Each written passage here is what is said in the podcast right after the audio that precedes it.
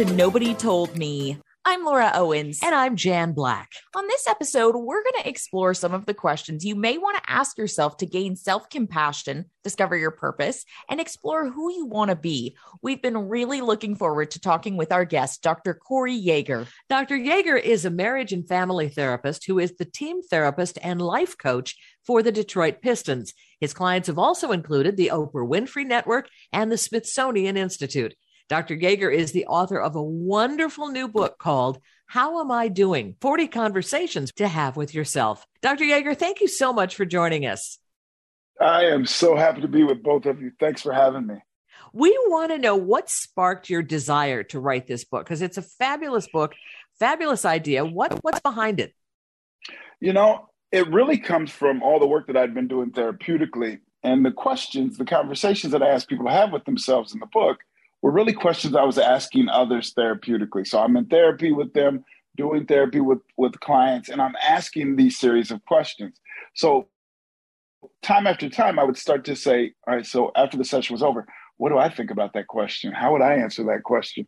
And from that, the opportunity came for me to write a book that I thought would be helpful in having people get better acquainted with themselves. So that's really the genesis of how the, the book came to be the book starts out with a conversation called Who is the most important person in your life? And already I felt like I was kind of getting into a heated discussion with you because I, I, automatically thought to myself, my my family members, my mom, let's say, for example, um, as my number one, not myself. But you would say that really wasn't the right answer and that we should be the number one person in our own lives. Tell us why. Well, we really should. If you think deeply about it, that for me to be the best version of myself and be supportive of everyone else in my life, and that's what I love to do. I love being supportive genuinely with all kinds of people. But for me to do that, I must first have my glass full. My glass must be full before I can begin to pour to others. Because it doesn't make sense for me to be pouring out to everyone else, and I look at my glass and I just have a drop or two. So I'm on empty, but I'm pouring into everyone else. So when do we take the time to say, hey, let me pour into myself first and foremost? And then once I have my glass full, everything that's left is for everyone else. That I'll pour as much as I can afford to everyone else. So making getting people the opportunity to understand that put yourself first. It's really that metaphor. If you're on a plane and they're going through their spiel at the beginning of the flight about if we have a water landing and the and the mask drop down what do they tell you? They tell you to put your mask on first. Well why would they do that?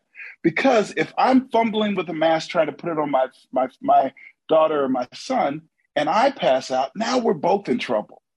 So taking care of self first gives way for the opportunity to take care of others. So that's why i made it that point from the beginning but how can we do that and not feel guilty about it? Because as a mom, as a wife, I I wrestled with the same uh, issues that Laura was saying. That it, it's like, oh, I I shouldn't be the most important person in my life. So how do we do that and not feel guilty? Yeah. So the first thing I would say is that guilt is so self-imposed. It is self-imposed that I put it on myself. No one makes me feel guilty about taking care of myself. I do that to myself. Oh, I shouldn't do that. But what is the what's the reasoning behind that? Usually we don't have a great reason. I just I just want others to see me as being so giving. And I believe that I can be very giving by taking care of myself first and still remain to be just as giving, if not more so. Because now I'm showing up in the world a better version of myself because I've taken care of myself. So I think this this concept of guilt is something that we want to grapple with, right? So where does that guilt come from? What do I, what does it make me? Why do I feel guilty if I take care of myself? If I say I'm going to take a spa day, today is my day. I'm going to pamper myself. Why, as I go through that day, am I saying I still feel guilty? I should be taking care of everyone else. So I should be giving someone else a spa day, and I wouldn't take that. It doesn't necessarily make sense. Not to me. Maybe it does to others, but to me, it didn't really make sense. So that's really that's where that came from as well. Since your father died when you were young, you probably have some conversations that you wish you had been able to have with him and maybe feel guilty that you didn't have with him or things you wish you'd said. What conversations do you recommend that we have with our loved ones, even if they're not terminally ill, so that we don't have mm. those same regrets going forward? Yeah, so I write about in the book. I, uh, a little over a year ago, I lost my sister, and we were really, really close. And I was troubled, and we both knew that she was coming to the end of her life, and the transition was close. So I kept struggling and struggling and struggling. And then I called her one day and said, Sis, we need to have a conversation about your transition. And this is not easy. And I do not want to have this conversation. But I know that it will pay dividends for me as I am left here after you transition. And I want you to know how meaningful and how important you have been in my life, how much your legacy will live on after you're gone. You will never be absent from my thought. The things that I tell people about you, you will always live on. So, having a very tough conversation actually has served me well since she transitioned. So I do believe that even though those conversations aren't easy, just because it's tough doesn't mean we lean away from it. Let us be clear that all discomfort, all pain, oftentimes is an indication of growth. If I feel pain, if I feel discomfort, many times it's because I'm about to birth something that's bigger, that I'm, a, I'm growing into a new space. So so instead of leaning away and saying, well, I just, oh, I'm so nervous about that. I just don't want to do that. I don't know how that would go. Let's hmm. lean into some of those things. Let's have some of those tougher conversations.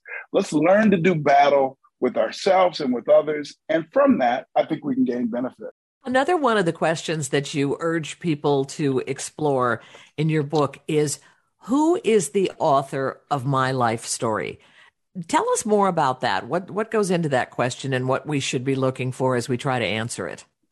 Yeah, that I believe that each of us has a story. We all have a story to tell. Um, and I think all too often we allow others to be the narrator or the author of our stories. For instance, people will tell you what they think you should be. So I was a big kid growing up. I was always the biggest kid in my class from a young age. So everyone was telling me, you're going to be a football player. Oh my God, you're going to be a Kansas City Chief. You're going to be a big kid. Oh my God.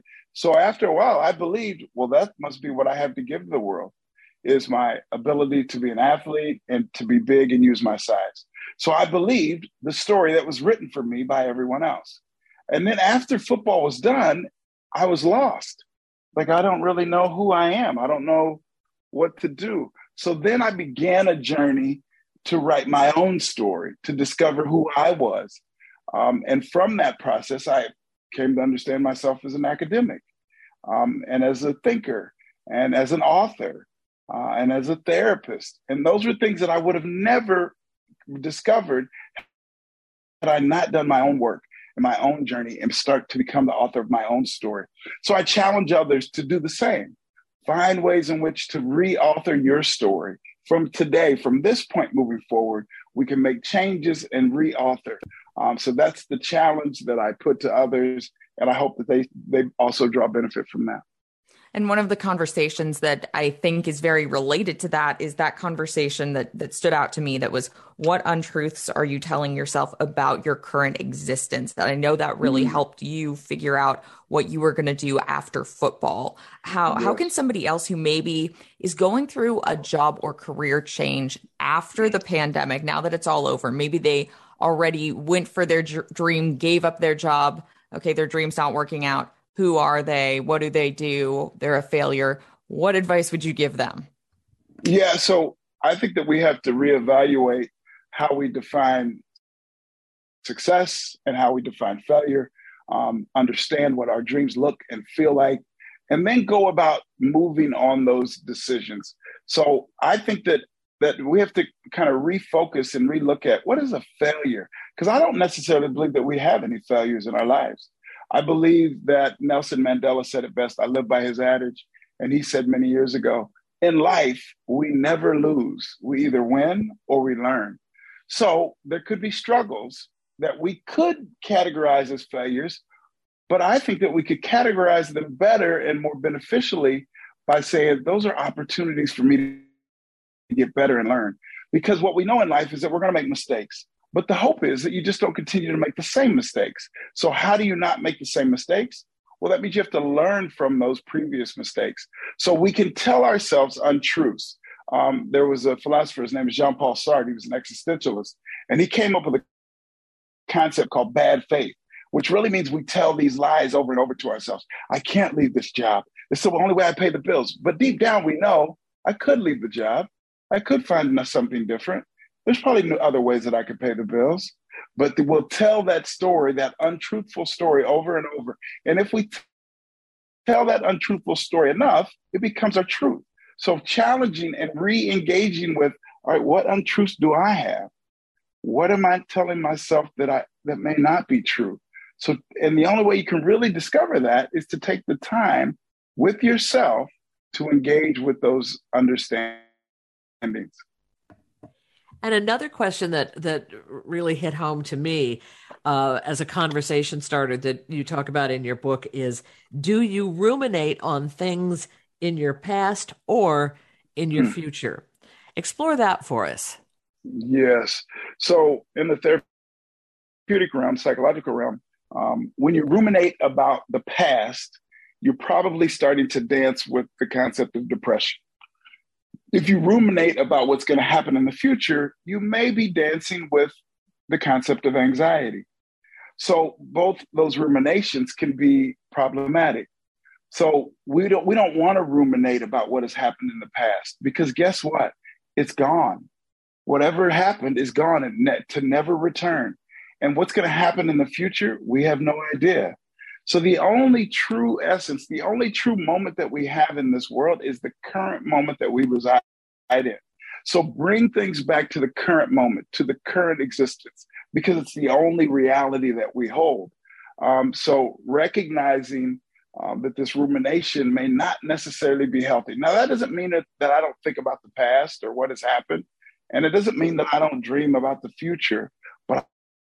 I don't ruminate. I don't get stuck and paralyzed in, oh my God, what decision am I going to make? Oh my God, if this happens and, and then that, and then what will I do? So I don't really get caught up in, in being stuck in those moments. That's that rumination that I hope we can avoid. Something that I haven't done yet, but a suggestion I really liked from the book was the prompt to write a letter to the version of your former self to extend them grace or encouragement during a tough time and let them know how it turns out in the end. Mm. Yeah, how how exactly I, I was trying to figure out how I would write this to myself and how I would be able to use that letter and then not make those same mistakes in the future. What's mm-hmm. the uh, ideal way to do that? So th- this this kind of com- comes from me doing the work around taking everyone else's story about me being a big football player. Um, and the way that I did it is I sat down and I wrote a letter to the 15 year old version of myself. So that 15 year old version of self had just lost the most important person in his life, my father. Um, my mom had quickly after the death of my father said, Well, we're not going to be able to afford to send you off to school. So I don't know what you're going to do. You're going to to figure out something, or maybe you get a good job in a factory and make a living that way, but I don't know what else to tell you. So I wrote a letter to the 15 year old version of myself saying, You may be concerned and worried now, but with your hard work and dedication and who you are and the genuineness that you hold, people will recognize that. And you are much more than just a big body. And it may take a while for you to recognize it, but you are going to make it. You'll make it through all of that, and there will be so many brighter days that you have no idea are on the fu- in the future for you. Um, so you no longer have to worry. And one of the reasons I wrote that, and I t- tell people to engage in that practice, is because oftentimes we have coping mechanisms that are set up uh, at the at, at, a time when we had trauma. So if you were 12 years old and you had a trauma, traumatic event or something didn't really go well, that 12 year old version of you starts to say, hey, I got to protect myself. So you set up these coping mechanisms. All right, so I'm gonna, I don't want people to really be engaging with me personally. I don't want people to touch me. So now I have to create this version of myself that's really shy. And so that protects the 12 year old version. But now I'm 49, 52, and I'm still using that same thing that I developed when I was 12. So I have to ask myself, does this still serve me? And if the answer is no, Then I go about reauthoring, recreating um, the version of my current self um, and allowing that former version to be okay with not having to protect me any longer. So that's where that came from. And along those lines, you you urge people to ask themselves if they could change one experience in their past, what would it be and why? And why is that an important question? Yeah, because this is that reflective process. Looking back to say, if I could change one thing, what would it be? And I wonder what that would what my life would look like. So what I'm asking people to do with this question and this conversation is re-engage with that imaginative sense. I think that at about the age 11, 12, 13, we stop imagining. We stop being really imaginative. Um, because people tell us, well, high school's coming, you have to get your grades right. They're going to count. You're going to get out of middle school in ninth grade. You don't want to screw up. You don't have time to be thinking around. So we're sold a bill of goods that say that says don't use your imagination any longer. I think that's a huge mistake. That we should be more imaginative as time goes on. Because if I can imagine it, I can probably become it. But it's hard to become something that I can't imagine. So imagining back, if I'd have done this or that, what would it look like? And I'm and I don't want you to, I don't want to ruminate about that and get stuck in it, but I want to play. I oftentimes see life as a playground, therapy as a playground. And if, if others invite me into the playground, I get to play and be curious. Well, what happened? And tell me more about that. And then if you can do that by yourself, it starts to open up opportunities. And I really think that's what the essence of the book is about. I know that you talk about how important your grandma was in shaping who you have become. And you say that she wasn't the most educated, but she was one of the wisest and taught you this lesson that I think is so great about discerning the difference between wisdom and knowledge because we're all mm. going to be getting so much advice from people mm-hmm. who are maybe well-meaning, maybe not, but it's hard to tell whether they're coming from a place of of knowing what they're talking about. I don't want to say no. Yeah, I mean, there's a lot of voices out there. Yeah, there's a lot of voices. so, how did she tell you to discern the difference? So she just sat down with me um, and spoke in very plain language, and it's kind of how I wrote the book, very similar to the way she spoke to me. Um, and she told me, "I always put things down. You, we were talking earlier. Put things down, conversations in a way that the goats can get it, is how she would say. So put it down there low where people can understand it. Um, so I can theorize. I have a PhD from a Big Ten university. I can theorize all day, but that doesn't help others. Um, so finding out, figuring out that difference, differentiating between knowledge, which is just the attainment of information, you read a book, you do things, you can get information, really important. But more important than just the attainment of knowledge is the application of that knowledge, which is called, in my, in my belief, wisdom. So, how do I get the information and then apply that information to the benefit of myself and those around me?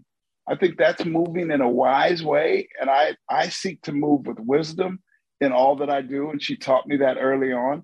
Um, so not just holding that inf- information, that knowledge base, but utilizing it in a way that, that is helpful for me. Another one of the great questions in the book is you ask people to ask themselves, what can you do in 23 seconds? What's the significance of that? So the 23 seconds comes from my work in the NBA. So I was wa- watching players, um, and from the moment that they would get fouled, um, they're playing, and all of a sudden a foul occurs. There was about 23 seconds between the time the foul occurs to the time that they shoot a free throw. So I started asking players, "Hey, so what what do you do with that time between being fouled and shooting the free throw?" And they all looked at me dumbfounded, like, "I don't know. I don't do anything with it. Know, who knows?" So I started to ask them, "Hey, so wonder I wonder if it would be helpful if you use that 23 seconds as soon as the foul occurs." go into a space that says, all right, calm yourself down, slow your breathing. Because then if I can do that and then I get to the free throw line, a calmer version of myself is now at the free throw line. My heart rate is now lowered. And the chances that I make the free throw increase maybe only three to 5%. But that three to 5% can equal a number of wins across the season. Um, so utilize this eh, with people and you and in the book to say, how can you find those micro moments to work on yourself, validate yourself. It doesn't have to be this big, huge, all right, I have to meditate for the first hour of the day. That's important. But I think just as important is using those micro moments um, to engage with self and settle. Um, so that's where the concept of what can you do with 23 seconds, it comes from the NBA world, but I think it's applicable for everyone. You have these qualities that obviously make you invaluable to the Detroit Pistons. I know that uh, Dwane Casey actually said that you were one of the most valuable hires that has ever been made in, in their history. I would love to know how you developed into this person that made made it so easy for people to confide in. I think that's something we mm. all yeah. want is yeah. to be that yeah. person for people we care about and to provide good advice. Is it something you were born with? Is it something you learned? You know, I think it may be a, a dose of both. I think that I did come into the world um, with the parents and the grand, my grandparents living right next door, watching everyone around me, especially my grandmother, being someone that people confided in all the time. I used to watch people would there would be lines of people coming to see my grandmother sitting outside by the garden and she was talking to them. And she would always tell us, now go away, you can't be over here. But I knew they were talking about something important. From a distance, I could watch their body language and tell, man, there's something important there. And people kept coming. So I was I was capturing the essence of that process. I didn't really know I was, but I was. And it served me well because as time unfolded, people began to come to me. And I don't know that I had the best advice or not. Others may would would, would be the deciding factor on if my information or my advice was good. But people kept coming to me. And I think I honed the craft of supporting others um, in a wise way. Uh, and I think that's really what people uh, are looking for when they engage with others is they're seeking our wisdom right? What wisdom do you have for me in this que- with this question? Um, and I think really what I've learned to do is not necessarily say, hey, you should do this, that, or the other, but I really have learned to be curious with other people. And that's what these 40 conversations are. They're allowing and asking others to be curious with themselves. Because I think we do a great job as human beings of being curious with others, but not quite as good of a job of being curious with ourselves. Um, so that's where really that that concept or that idea came from. One of the great points of many that you make in the book, you write that if we can laugh, we know we're going to be all right. And why is that important mm. to keep in mind? Yes, because a laugh and a smile releases endorphins. It releases things in our body that make us feel good. Um, so even though things could be chaotically going on around us, if I can find the ability to smile, if I can find the ability to laugh at something, there's a part of us that would say, well, if I if I can laugh, then I'm going to be okay. Um, so, man, there's a, there's a book called Man's Search for Meaning, um, and in the book, really, what the book is focused on is there was a man, was a psychologist that was in an uh, an intern, intern camp during World War II, and he said, if I can watch my wife be killed and my parents be murdered, but still have some modicum of smile or giggle left in me, then I know that I'll be okay. So, in those moments, if we are f- facing, he was facing life or death every day, but still found some positivity. So, if, if we know people can do that, then we can find positivity through the struggles that we have. Um, so that's that's a big message that I hope people get. What conversations should we have with ourselves if we're dealing with struggling with comparing ourselves to other people, whether that's online or in, in your work? I'm sure players are complain- yeah. comparing themselves to other players. Yeah, I think that that comparison thing is not necessarily all encompassing bad. That that sometimes it's not bad to compare. Um, but we also, as we compare, and I, I, don't, I don't think we don't want to get stuck comparing all day, every day. We have to realize, especially in the world of social media, that social media is set up in such a way that people are only putting the positivity in their lives out. People aren't saying, I'm struggling with this, that, and the other. That doesn't mean that some people don't do that sometimes. But overarching, usually people are using the social media world to tell you about all the positive things that they're dealing with um, and how good life is. Um, and we know, even though I'm putting all those positives out there, I'm still dealing with negativity in my life. Um, so recognizing that if we do compare, many times based on the fact that we don't have all the information about the people that we're comparing to, it could be a false setup. It could be a false comparison. Um, so realize that. So I'm not saying don't compare at all, but take a modicum of, of relief to know I'm not getting the whole picture, even if I'm comparing to that person. I'm not getting the whole picture on what their life is. You've worked with people in all different walks of life, and I'm wondering what's the most common question you see across the board that people wrestle with? The most common, that's a great question. The most common question that people wrestle with Will I be okay? I think is a question that people bring more often than not. I'm dealing with this, I'm dealing with that. And they're asking me for confirmation that they'll be okay. And I obviously can't tell you that you're going to be okay. But I can tell you that based on your life, if you're 40 years old, you come to me and you're saying, Will I be okay? The first thing I would say is, Have you had any struggles in the 40 years that you've been on this earth? Well, the answer is obviously yes. Mm-hmm. Well, have you made it through any of those struggles. Yeah, I'm here. Well, that means you've got a track record of 100% of making it through struggles. 100% of the time you made it because you're here. So now that means I have a good chance of making it through the struggles for the next 40 years. So that, that question of will I be okay uh, kind of elicits the opportunity for me to point out that in your past, you've had struggles and you've been okay. So the chance that you'll be okay in the future is pretty high. I love that. Yeah, I do too. As you know, our show is called Nobody Told Me. So at the end of each show, we ask our guests, what is your nobody told me lesson? So what is it that nobody told you about how empowering self awareness can really be that you wish you had known when you were younger before you began any sort of athletic career or your career now, just as a kid that would have helped you avoid a lot of time and energy and would have just made you have a happier life, I guess. Or an easier time. Yeah.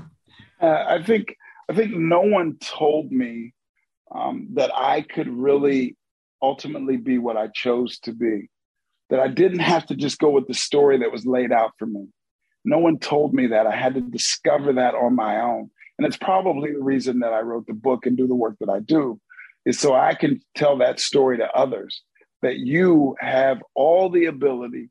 I believe that we have everything in our possession as it currently sits to be successful. Everything. Whatever I need for this moment, I have everything in, the, in my life to be successful. Um, no one really told me that. I thought that the struggles would continue to ensue, would didn't know how it would unfold. So I didn't really know that the future was going to be okay. So no one told me that I could control that process. Um, and through that concept, that that space of self awareness, I could really do my own discovery. So no one told me that, and I wish they would have. It's a great Dr. question. Dr. Yeager, how can people connect with you on social media and the internet and find out more about your work? Yeah, so you can go to drcoreyyeager.com, spell out Dr.